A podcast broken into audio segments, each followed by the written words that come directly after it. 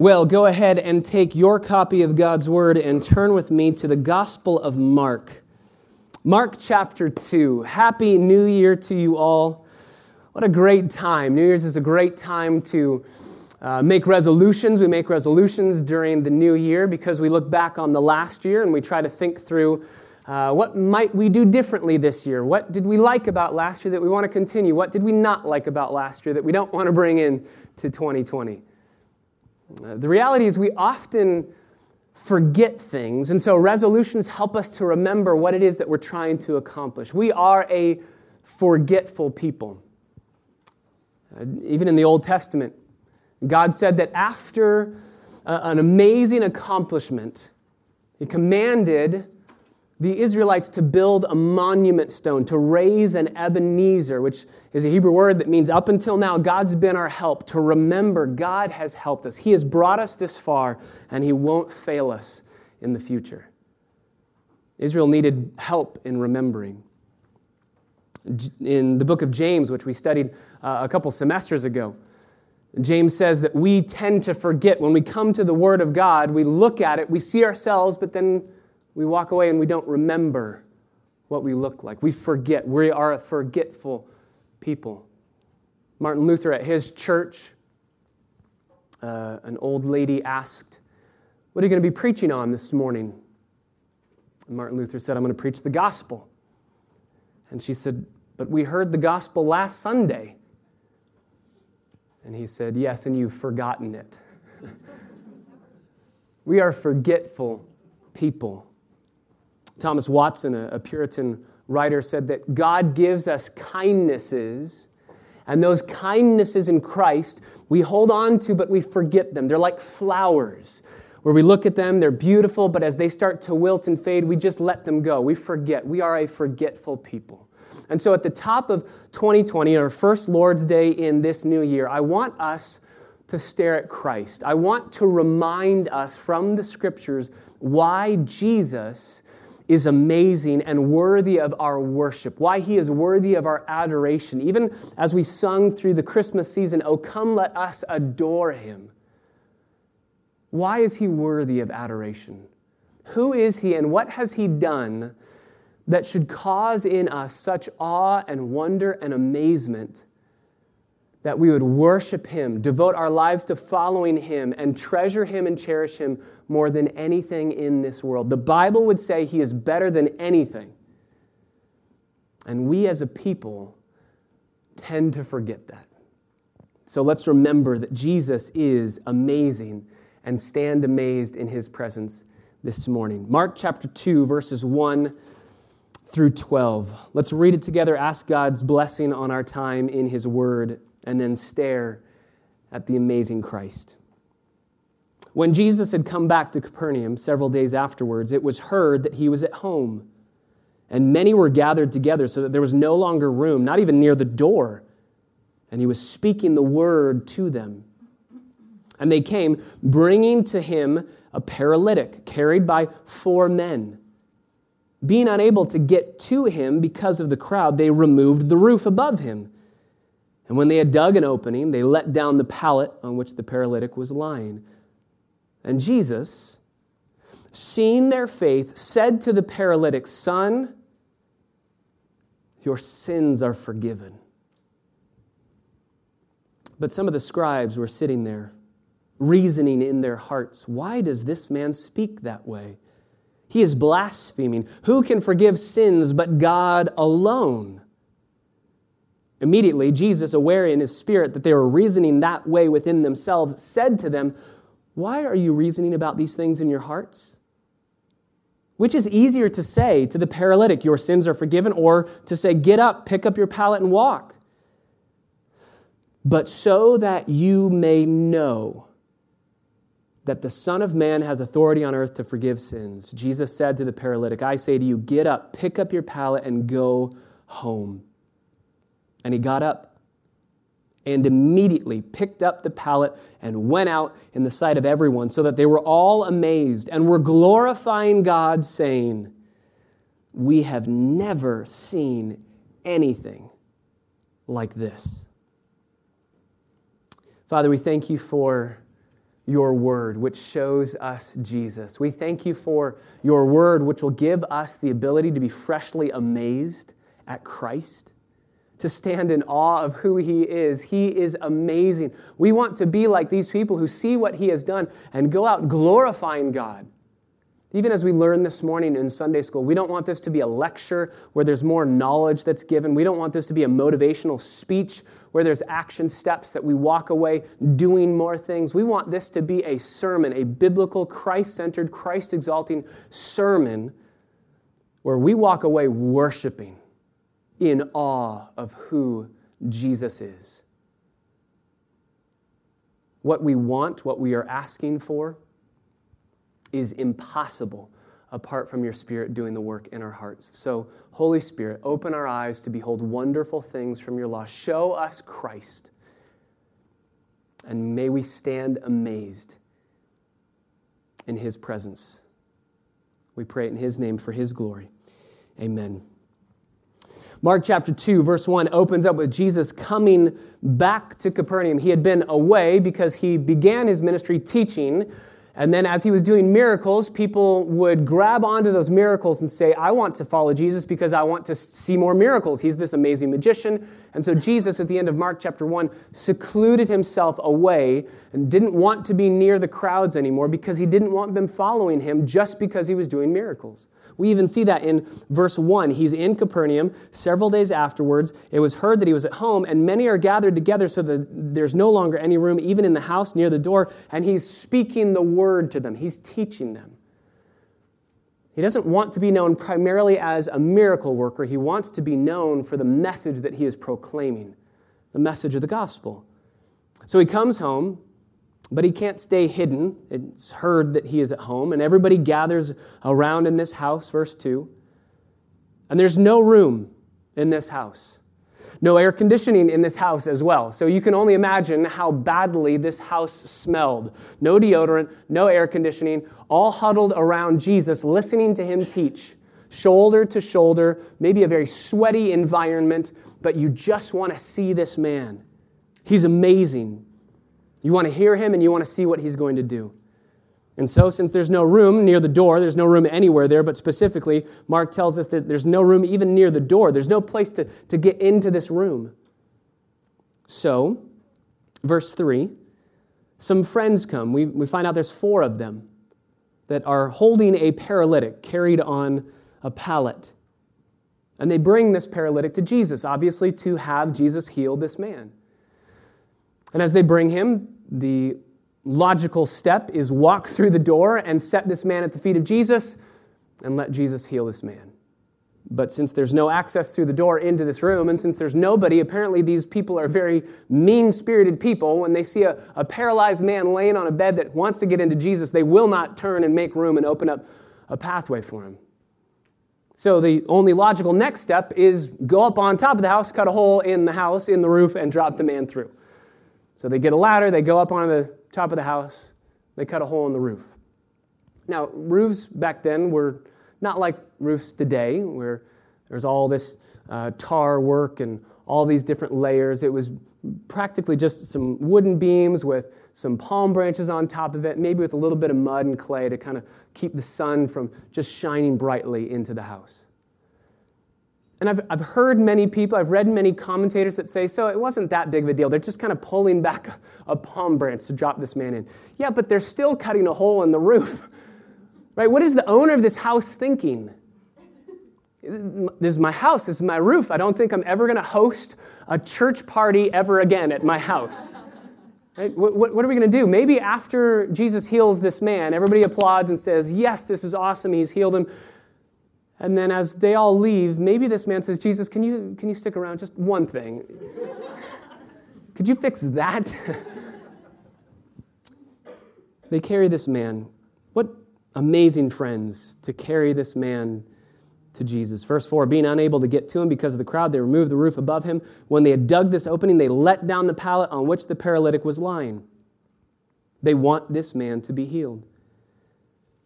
I wonder how long it took them to figure out where Jesus was. If somebody has their ear to the palm branches. He's over here. And they kind of lift it. Nope, he's over there. Go over there. He's over here. Maybe they tried dropping him in one time. Nope, we're not even close. Go back up, move over. Then they drop him down. And finally, with all this commotion happening, they drop this man right in front of Jesus.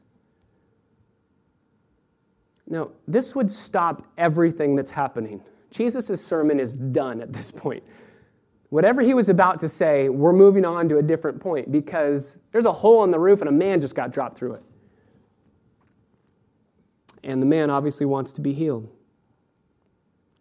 And the friends want this man to be healed. And Jesus takes notice of the man. In verse 5, he says to the man, the paralytic, my Bible says son. It's a term of endearment, friend, child. My friend, my dear friend. This man's heart must be racing at this point. I didn't think I was going to be able to see Jesus. The door was jammed. There were people there. They weren't letting me through. Then my friends decided to go up to the top of the house, drop me through the roof. I didn't think that was going to work, but it worked. And here I am in front of Jesus. And Jesus is looking at me and he's speaking to me. And he says, Son, my friend, my child. And then he says these words Your sins are forgiven. Son, your sins are forgiven. What must this man have thought and said and done when he hears Jesus say those words? Uh, a long time ago, I was in a VBS skit, and we acted out this section of the Gospel of Mark. And in the white space of Scripture, with sanctified imagination, I, I just thought this man is wanting to meet Jesus and see Jesus because he wants to be healed. And when Jesus takes notice of him and he says, My son, my child, my friend, he must be thinking, This is it. He's going to heal me. And then Jesus says, Your sins are forgiven. And this man, in my sanctified imagination, he goes, Yippee! And he tries to kind of move over on his pallet and starts to try and get up. And then he goes, Hey, that's, that's not why I came here. Uh, thanks, but no thanks. What I wanted was healing. I mean, imagine the friends up on the roof as they see Jesus take notice of their friend and they go, This is it, the plan's working. He goes, My son. They go, Yes, and your sins are forgiven. Hooray. Wait, no, no, no, no, that's the wrong thing. It's, it's be healed, it's get up and walk. And this brings us to our, our, our first understanding in this passage of why Jesus is amazing. I want to show you three ways in which we should stand amazed in his presence, three ways in which he shows himself to be wonderful, amazing, three reasons why we should glorify God for sending his son Jesus. And the first way that Jesus proves himself to be amazing is here in this verse. Number one, Jesus meets our deepest needs. He meets our deepest needs. This man and his friends want the need of walking to be met. I want to be able to walk again. But Jesus doesn't meet that need right now. He goes deeper to the need of having this man's sins forgiven. By coming to Jesus only asking for his body to be healed, this man wasn't going deep enough to the deepest problem. And if we're honest, I think many of us do the exact same thing. Maybe it's not being paralyzed. Maybe it's a physical issue. Maybe it's not even a physical issue. But we say, God, if you could just fix this one thing about my family or one thing about my friends, this one relationship that just isn't working right. Maybe just give me a spouse. Maybe just give me a child. If you could fix this one thing, the right job, the right amount of money, then I would be happy. Then I'd be okay. Then I would be, quote unquote, fixed. The problems would be solved and I'd be happy. But Jesus is showing us that the problem that we all have is much deeper than we realize. The problem is much more difficult to deal with than we realize. In fact, He alone is the one that can deal with it. He alone, no one else can deal with the real problem that we all have. I've heard it put this way before the worst practical joke that God could play on you is granting you your deepest desire. Now, obviously, God does not play practical jokes, but the point is, we think that our need, our deepest need, is here.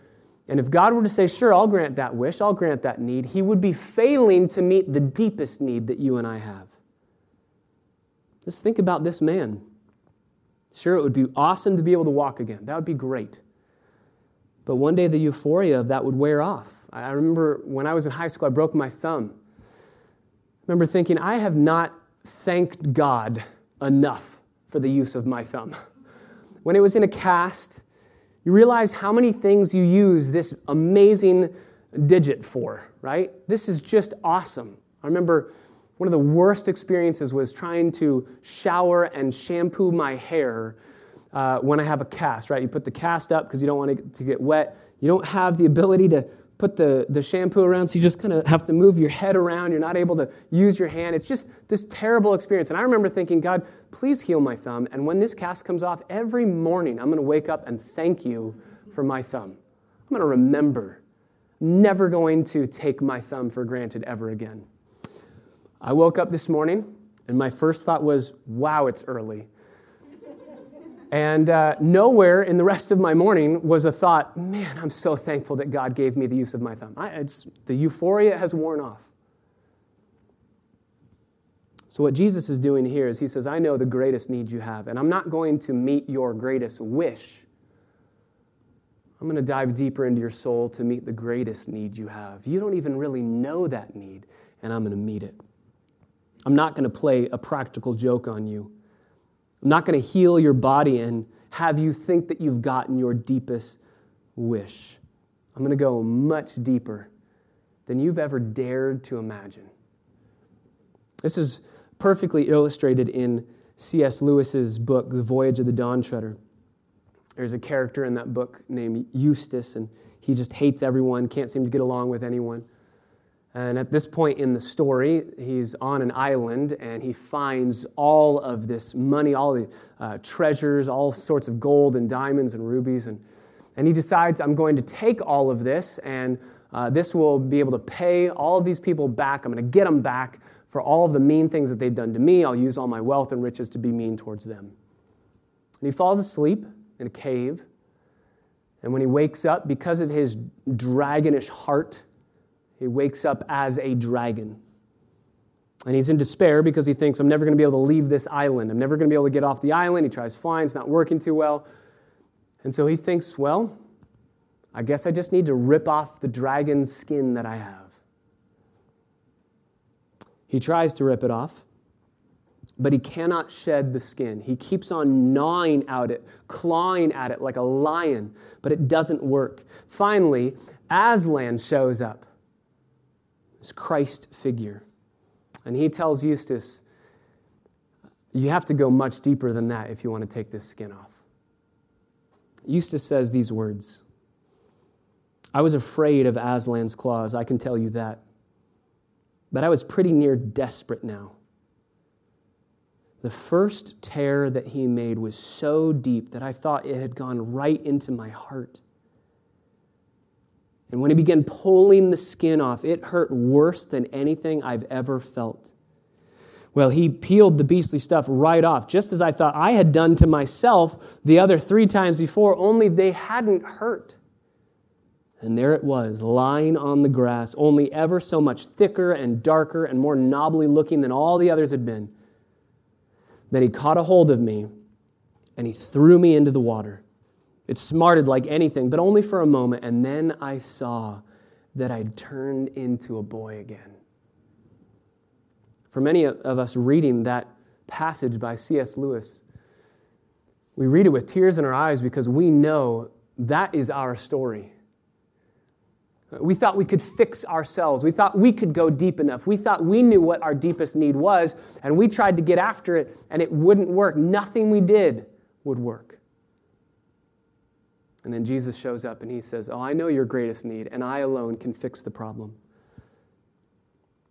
And he does with this man Son, your sins are forgiven. The first reason that we can stand amazed at our Savior, both now and on into this year and into eternity, is that we can trust He's going to be meeting our greatest needs, our deepest needs. He did it at the cross by forgiving us of our sins, paying the penalty for our sin. And therefore, if He's done the hardest thing, we know He's going to keep on meeting our needs, our deepest needs.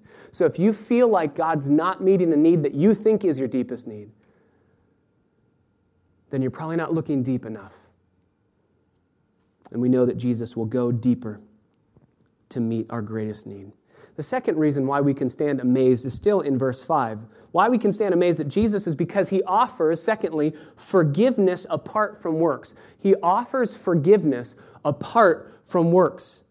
He just tells this man, Your sins are forgiven. This is going to tick off the Pharisees because, in a Pharisaical mindset, you have to do things to make yourself right before God. You have to cleanse yourself. You can never have a clean slate given to you. And yet, that's exactly what Jesus does. He said, Your sins are forgiven. I'm going to give you a clean slate now. He'd never told this man, if you do these things, if you say these things, if you act this way, then I'll grant you forgiveness. No, he just said, Son, your sins are forgiven. He knew his greatest need, he met the greatest need, and he does it apart from this man working at all. The Pharisees are going to be angry at that. Verse 6 some of the scribes were sitting there and reasoning in their hearts. Why does this man speak that way? He's blaspheming. Who can forgive sins but God alone? They get it. They get how weird Jesus' statement is. Jesus says, Son, your sins are forgiven. And they say, You can't say that because you're claiming to be God. How do they make that deduction? What are they saying? What are they seeing about this situation? Well, they're seeing a perfect formula of forgiveness.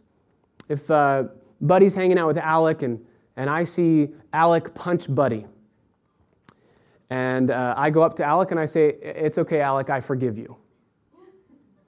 Buddy would say, Sorry, but that's not your place to do that, right? He didn't punch you, he punched me. Jesus says, I can forgive your sins. And the Pharisees say, No, his sin is against God. You can't just step in and go, I'll forgive it. So they know exactly what Jesus is saying. Oh, I can forgive it because you sinned against me. You have sinned against me, and therefore I can forgive you. And Jesus knows what they're thinking. Immediately, verse 8, Jesus, aware in his spirit that they were reasoning that way within themselves, said to them, Why are you reasoning about these things in your heart? Then he says this Which is easier to say to the paralytic? Your sins are forgiven, or to say, get up, pick up your pallet, and walk? Which is easier to say? This is a great question.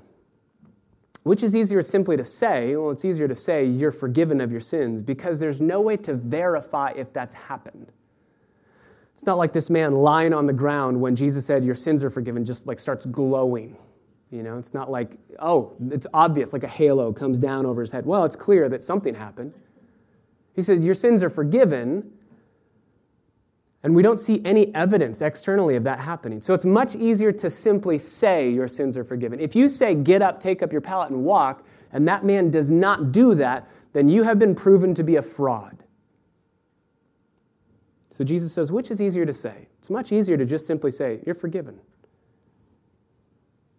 So Jesus then says, I'll do, I'll say and do the harder thing here to validate what I've already spoken. Your sins are forgiven. That's an easy thing to say. So, verse 10, so that you may know without a shadow of a doubt that the Son of Man has authority on earth to forgive sins. So that you may know that I am who you claim, who I'm claiming to be. I am who you think that I am, all right? You're mad because I'm blaspheming, claiming to be God, and I'm telling you that's the truth. I am God. I'm not blaspheming. I am who I claim to be. So that you may know. You may know.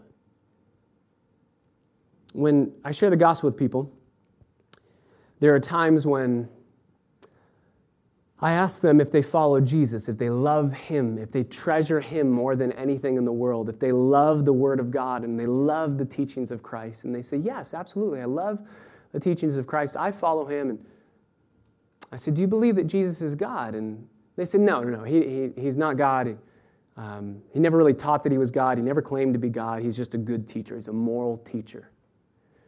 If anybody ever says those things to you with grace and kindness and compassion, you can ask, Can I show you a couple places where he does claim to be God? Mark chapter 2 is one of those. He is claiming to be God. If he hears or knows that the Pharisees are saying this man's blaspheming and Jesus isn't God, he would have said, Oh, wait, wait, wait, time out. I'm so sorry I gave you the wrong impression. I'm not God. But instead, he says, Oh, no, no. I'm not blaspheming. I am God. So that you may know that I have the authority to forgive sins. Only God has authority to forgive sins. I have authority to forgive sins. Therefore, logically, I am God. You can go here to show people. No, he's claiming to be God. So that you may know. I'm going to say to this man, Get up, verse 11. Pick up your pallet and go home. And the man's going to do it, verse 12. He gets up and immediately picks up his pallet, went out in the sight of everyone, so that they were all amazed and were glorifying God, saying, We've never seen anything like this. Jesus doesn't just deal with the problem physically that this man has, he deals with the effects of the problem. This man's lying on a pallet, who knows how long he's been paralyzed for. And Jesus says, Get up. And he gets up. That's miraculous in and of itself. But then the man just walks home. No physical therapy needed, no years of stretching and regaining strength. I mean, his muscles have atrophied, and in a moment, they're back to normal. And this is the pattern that we see all throughout the Gospel of Mark. When Jesus heals Peter's mother in law in chapter 1, he heals uh, her, and then it says that she gets up and starts serving meals, starts cooking. Uh, Jesus takes care of the problem, the sickness, and the effects of the problem as well. She's not feeling groggy for weeks afterwards. No, instantly healed, and she starts cooking. When Jesus heals Jairus' daughter in Mark chapter 5, she's dead. And he says, Come alive. Wake up. She wakes up. So that in and of itself is amazing. But I don't know what it would be like to wake up from death. I don't know how you feel. Uh, I'm guessing that it's worse than I feel when I wake up from a nap and I feel very groggy. Like, hang on, I need to get my bearings. I don't know where I am or what I'm doing. She's dead and she comes to life. And then she instantly starts running around in the house like a little 12 year old girl, girl would do. Jesus takes care of the problem and the effects of the problem as well. And here he does the same thing. He takes care of the physical problem, and the effects of the problem are instantly gone. And this is the third reason why we should stand amazed in the presence of Christ at who he is and what he's done. Not only does he meet our deepest need, not only does he offer forgiveness apart from our working, he justifies us apart from our working. But number three, and finally, he validates all the claims that he makes. He backs them all up. He validates all the claims that he makes. He says, I am God, and then he backs it up. I can forgive sins, and then he says, Let me prove it to you. He validates all the claims that he makes. And he does it in such a way that in the end of verse 12, everyone goes out amazed, out of their mind. They're blown away at what they've just seen. And they're glorifying God, saying, We've never seen anything like this. This man speaks differently than anyone we've ever seen. This man acts differently than anyone we've ever seen. He has authority on earth not only to teach in a different way than we've ever heard, but also to heal, to cast out demons. This man is amazing. He validates the claims that he's making. This, by the way, helps us understand what miracles are for in the Bible. A lot of people terminate on byproducts of the miracles. They terminate on secondary reasons why Jesus performs miracles. Jesus is definitely teaching and preaching as he's doing miracles. He's giving us object lessons and he's making analogies. He's pointing us to greater realities. He's giving us signs and wonders about who he is. He's loving the lost. He's helping the hurting. He's reversing the curse. He's shining forth his glory. He's doing all of these things. But the primary reason why any miracle is ever done in the Bible is to validate a claim that's been made. Go all the way back to the Old Testament. God tells Moses in the book of Exodus to go to Pharaoh and to say, Let my people go. Moses says, uh, I don't think Pharaoh's going to like that.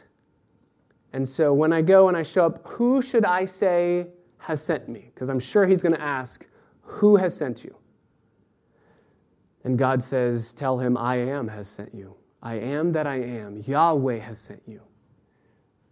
And he says, That's great, thank you, but I don't think he's still going to believe me. I don't think that he's going to understand what I'm saying, and I don't think he's going to let my people go. So, how can I prove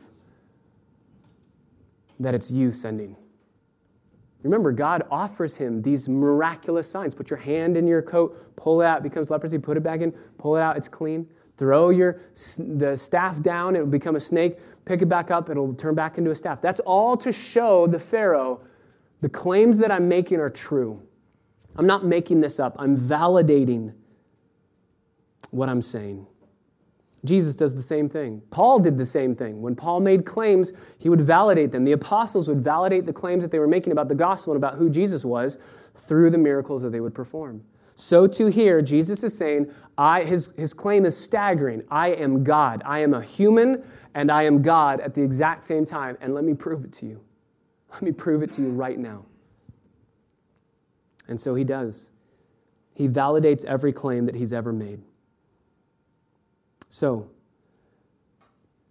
Jesus says, which is easier to say?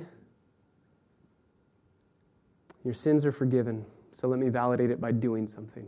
The irony of that statement is which is really easier to do?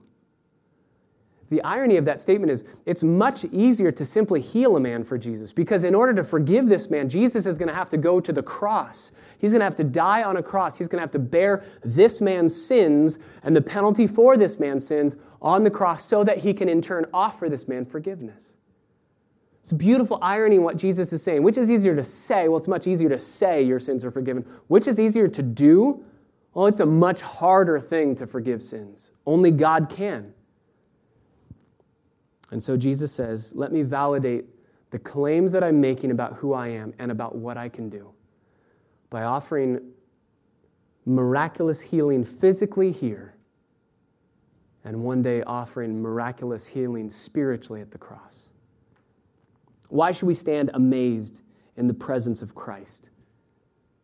Why in this new year should we be freshly amazed and adoring and worshiping our Savior, standing in awe of who He is? Because number one, He meets our deepest needs. He has already met your deepest need. If you are a believer in Jesus Christ, you know that your greatest need is not something physical. It's not something uh, relational uh, with other family members or with friends. It's not your job. It's not your work. It's not the m- amount of money you make. It's none of those things.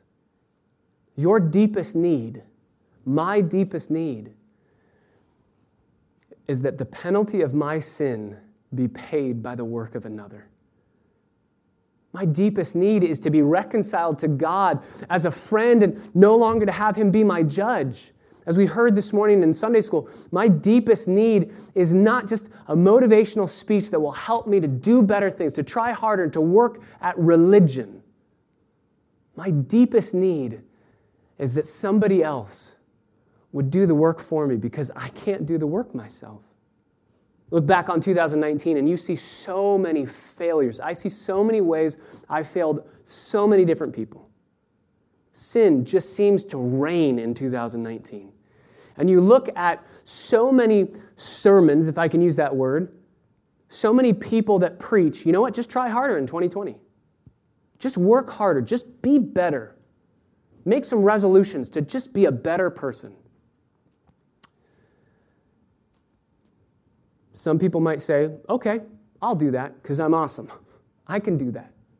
And in pride, they think, I can work harder. Some people might say, I can't do that. And in despair, they are hopeless. And that's where the beauty of the gospel comes right in the middle. To say that, oh, you are far worse than you ever imagined, but you are far more loved than you ever dared to dream. And there is one who has done the work in your place, on your behalf, not because of anything you've done, but because of his great love for you. There is somebody who has done the work. You don't have to be hopeless. You're not hopeless because the work of another can be placed into your account. That's why we celebrate Christmas. Jesus shows up in the incarnation. He becomes a little baby so that he can live a human life. And he does so without ever sinning once. In thought, in attitude, in action, he never sins so that he earns, he wins for us a perfect record of righteousness, a 100% in living life. And then at the cross, he says, Here, I'm going to give you that perfect record of righteousness. I'm offering you a perfect record as if you've never sinned, because I never sinned, so I'm going to give you my sinlessness. And I'll take from you your sinfulness. We, we don't have a, a B minus in the category of sinfulness. We don't have a, a D plus. We have an F minus, if that's a thing. We have worse than failing. Even our good works, Isaiah says, are as filthy rags before him. We cannot earn a good standing. We cannot let our good works outweigh our bad works. That's not the way it works. That's the way every religion says that it works. Every religion is wrong. Every religion says that God is far off somewhere and, and He gives us some rules and says, Come to me this way. And He gives us step by step program. This is how to get to me. And He just waits for us to show up. We have to do the work to get up that mountain to climb to Him. But Jesus says, I'm going to go get you. I'm going to go do the work that you need to do to get to me. I'm going to do it for you. And then I'm going to put you on my back and I'm going to walk back up and have a perfect, reconciled relationship with the God of the universe. At the cross, Jesus takes our sinfulness, and God the Father treats Jesus as if he had lived our sinful lives, penalizes him in our place, punishes him in our place, so that you and I could be treated as if we lived Jesus' perfection. That's amazing grace. That's favor that's been given that's undeserved. We have not merited that love. Jesus has met our deepest needs. While we were enemies, Paul says in the book of Romans, Christ died for us. We didn't even know it was a need, and he met it. Jesus offers us forgiveness apart from works. He offers us forgiveness. This is the beautiful doctrine of justification that Jesus does all the work so that we can just rest in his finished work. That's why on the cross he cries out, It is finished. I've accomplished it in full, paid in full, nothing left for you and I to do.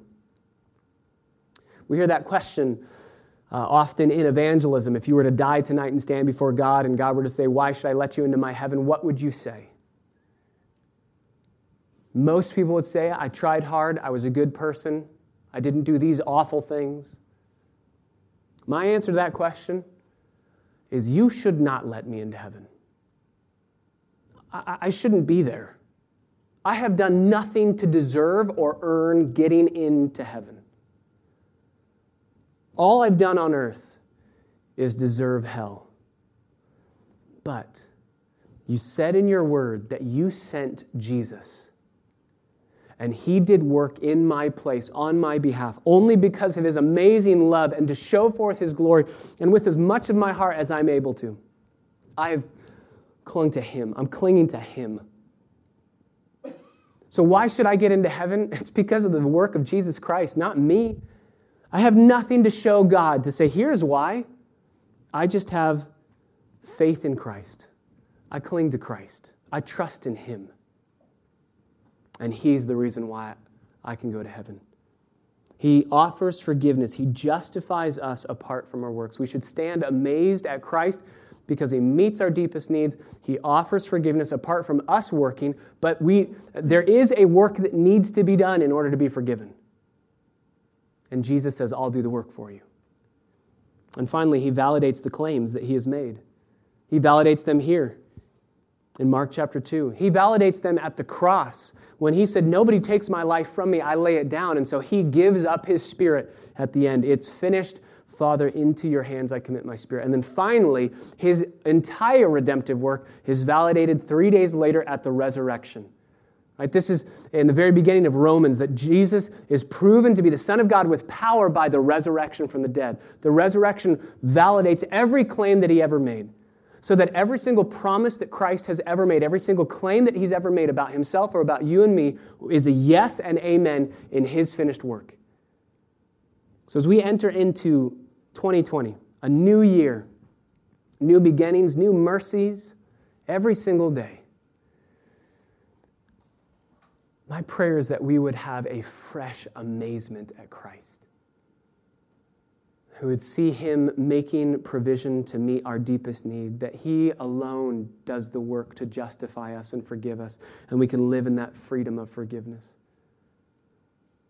Like the prodigal son, you remember, far away in a distant country, comes to his senses finally, and says, I'm going to go back to my father. I'm going to say three things Father, I have sinned against heaven and in your sight. Number two, I'm not worthy to be called your son. So, number three, make me as one of your hired servants. Let me be a slave in your house. I'll work for you. And when he goes back home, his father's already searching for him and runs, hugs him, even filth and all, embraces him, kisses him, puts a robe around him to cover his shame, to cover his guilt, to cover his sin. And then that prodigal son says, Father, I've sinned against heaven and in your sight, and I'm not worthy to be called your son. But before he can say the third thing, let me work for you, the father cuts in and says, You are my son. Here's a signet ring of authority. You're back in the family. Jesus did all of the work. He doesn't even allow us to participate in the work of salvation. He says, Let me do it all for you. And that is a truly unbelievable claim. What wondrous love is this, oh my soul? And so he validates it. It's too amazing to believe. And he goes, Yeah, let me prove it's true. I'll die and I'll rise from the dead to prove once and for all it's true. This is why we celebrate communion. Brothers and sisters, we celebrate communion to remind ourselves it's true. You are forgiven. His mercy is more. We sang it earlier. His mercy is more than every sin you've ever committed. So as we enter into this new year, we're going to we're going to sing and then we'll participate in communion together. As we enter into this new year, what a perfect time to participate in communion. To remember and be freshly amazed at the work of Christ. That you have been forgiven by His work his body broken for you, His blood poured out for you, His love for you has forgiven you. Father, we thank you so much for your amazing kindness in sending Jesus. We were hopeless apart from His work. Apart from Him doing the work, we would have no hope and therefore we are blown away by Him doing what we could never do. Thank you, Jesus. We want to adore you, and we want to respond the way that, these people responded amazed. But we don't want that amazement to, to die off. We want every time we gather together to be freshly amazed by Christ. And that's why we sing to remind each other of the amazing nature of Jesus' person and work. So, Father, as we prepare our hearts now to participate in communion and enjoy fellowship with Christ, I pray that you would encourage our hearts, that the Son has set us free and we are free indeed.